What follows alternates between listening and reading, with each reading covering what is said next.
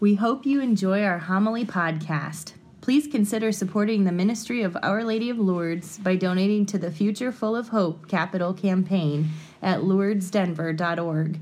We are so grateful for your support. Good evening, everyone.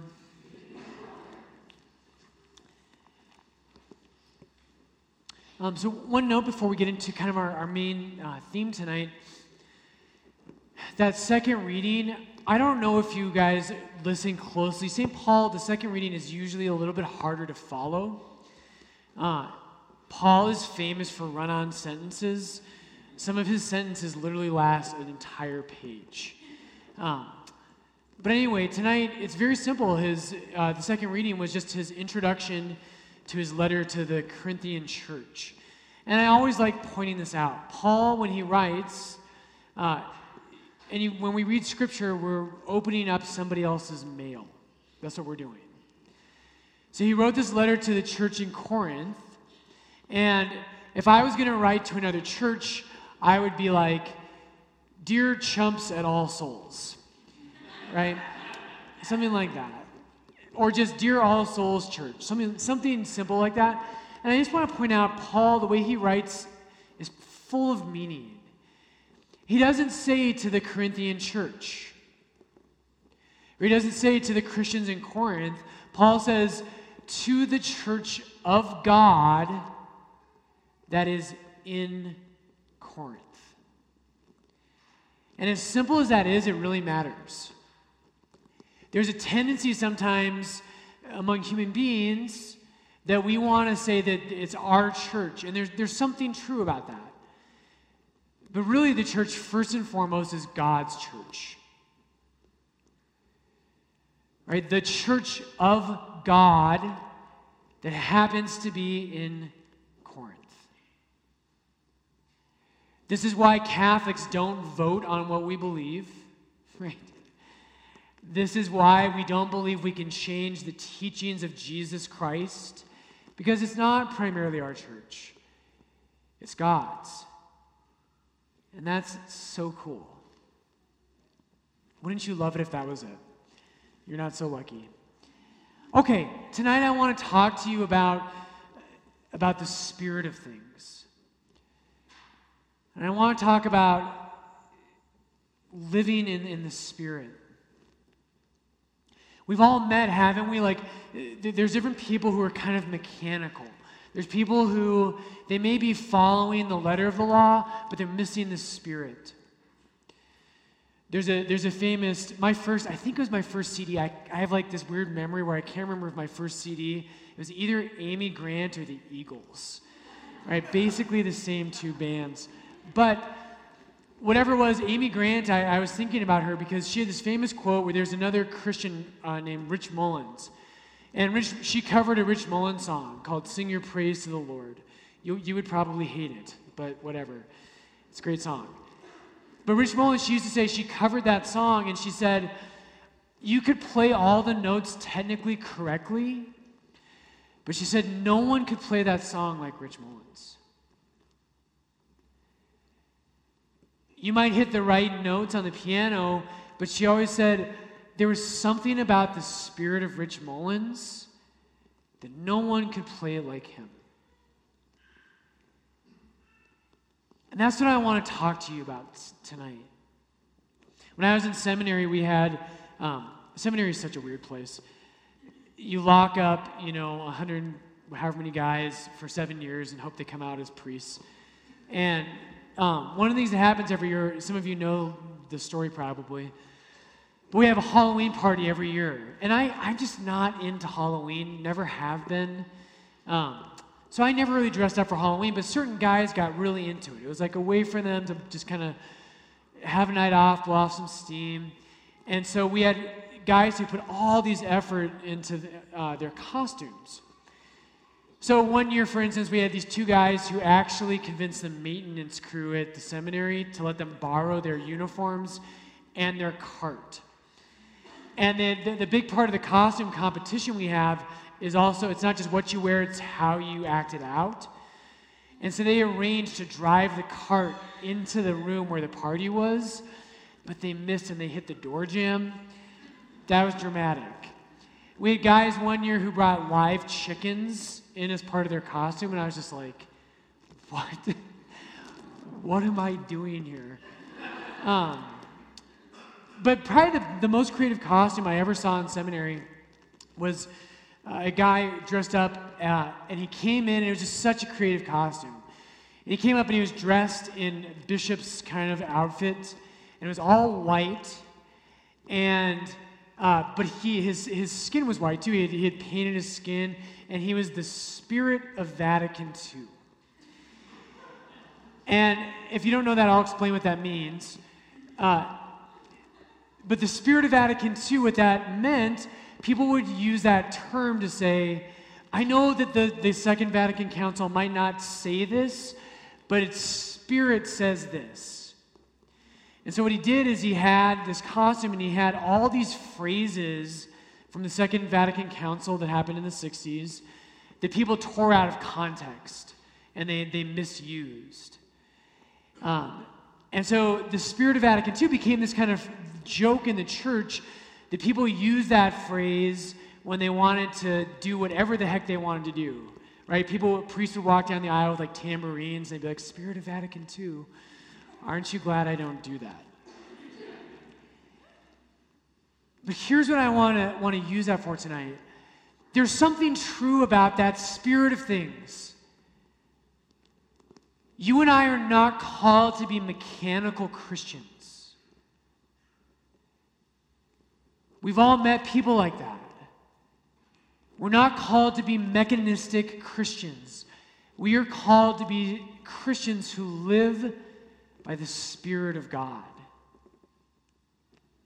And this is what I want to challenge you to tonight. The New Testament is absolutely emphatic about this.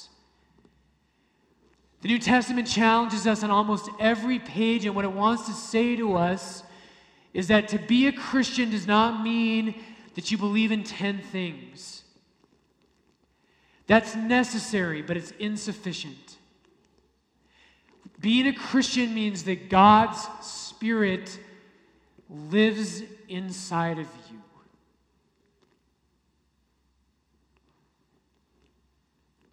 Right? Being a Christian means that God's Spirit lives inside of you. So St. Paul has, he talks about this everywhere. It's all over his writings. But one place that I just love is in 2 Corinthians chapter 3. And Paul says this. He says, You, you Corinthians, you are a letter from Christ delivered by us, written not with ink, but with the Spirit of the living God not on tablets of stone, but on tablets of the human heart. The problem, the difference, right? In the old covenant, what was written on stone? Let's just, I can pick on you like my kids. What did God write on stone in the old covenant? Ten Commandments, right? And in the New Testament, he promised through the prophets, especially Ezekiel and Jeremiah, that the new covenant wouldn't be, I've got to go look up a book is that God's law is written on my heart. That's the new covenant. Paul goes on one more line from this section. He says that God, and he's talking about himself, he says, God has qualified us, him and his, his confreres, to be ministers of a new covenant. Not in a written code but in the Spirit. For the written code kills, but the Spirit gives life, and there's a lot going on there. The, the Greek word Paul uses there is gramma. It doesn't really mean written code, it means, it literally means just something that is written. And Paul says the problem with the old covenant was that it was something written. The new covenant that God has brought means that it is in, it's enfleshed. And so my own life as a Christian, right, I know, I know all these things, I've studied all these things, My house is filled with books. And I think that's actually important. But it's not what it means to be a Christian. To be a Christian means that my life, there's a spirit that dwells inside of me, and that spirit is the Spirit of God. So important. And, brothers and sisters, I've got great news for you tonight. The reason I'm talking about all this is because of our first reading. I'm sorry, from our gospel. Our gospel tonight. And the good news there is that it's already happened in your life. In our, our gospel tonight, John chapter 1, John the Baptist is testifying to Christ. John bore witness I saw the Spirit descend as a dove from heaven and remain on him. I myself did not know him. But the one who sent me to baptize with water said to me, The one on whom you send the, see the Spirit descend and remain, and this is the key. The one where the Holy Spirit falls on this person, this is he who baptizes with the Holy Spirit. Christianity is really hard. It's really difficult. And one of the problems that happens is that you and I sometimes think we can just do it on our own. You can't. You can't do it. The only way that you can live out God's commandments, brothers and sisters, is if God's Spirit lives and breathes inside of you.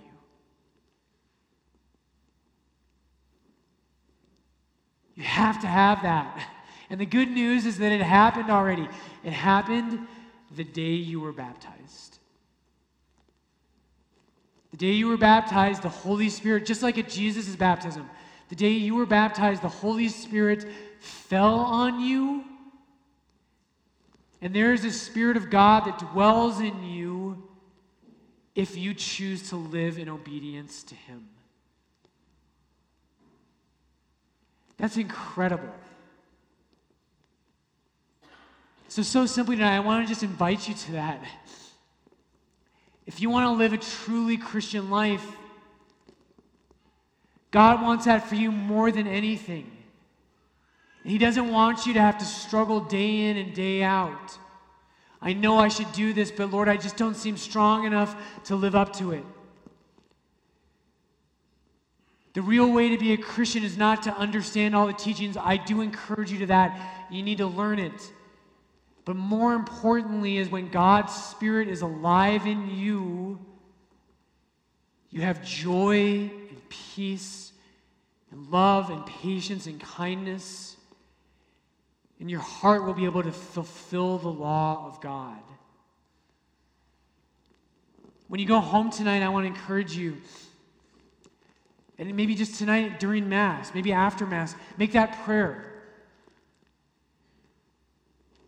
right lord i don't i don't seem i know what's right right I, I know the good things that i should be doing i know the life i should lead and i just can't seem to do it i know what the ten commandments say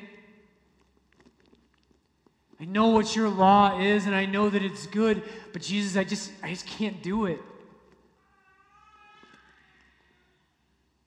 Jesus, I need your spirit. Right? I need that spirit renewed in me. I know you gave it to me. You gave, you gave him to me the day I was baptized and when I was confirmed. Jesus, will you pour that spirit out more deeply in my soul, in my heart? Lord, that I wouldn't just know what your law says but that that law would be enfleshed in my heart. And that I might fulfill your law with joy. Jesus, bless us all tonight. Bless every person here. Lord, may we be Christians not just in name, but in power and in spirit. May the Holy Spirit that each of us has through our baptism, Lord, may He make us true Christians.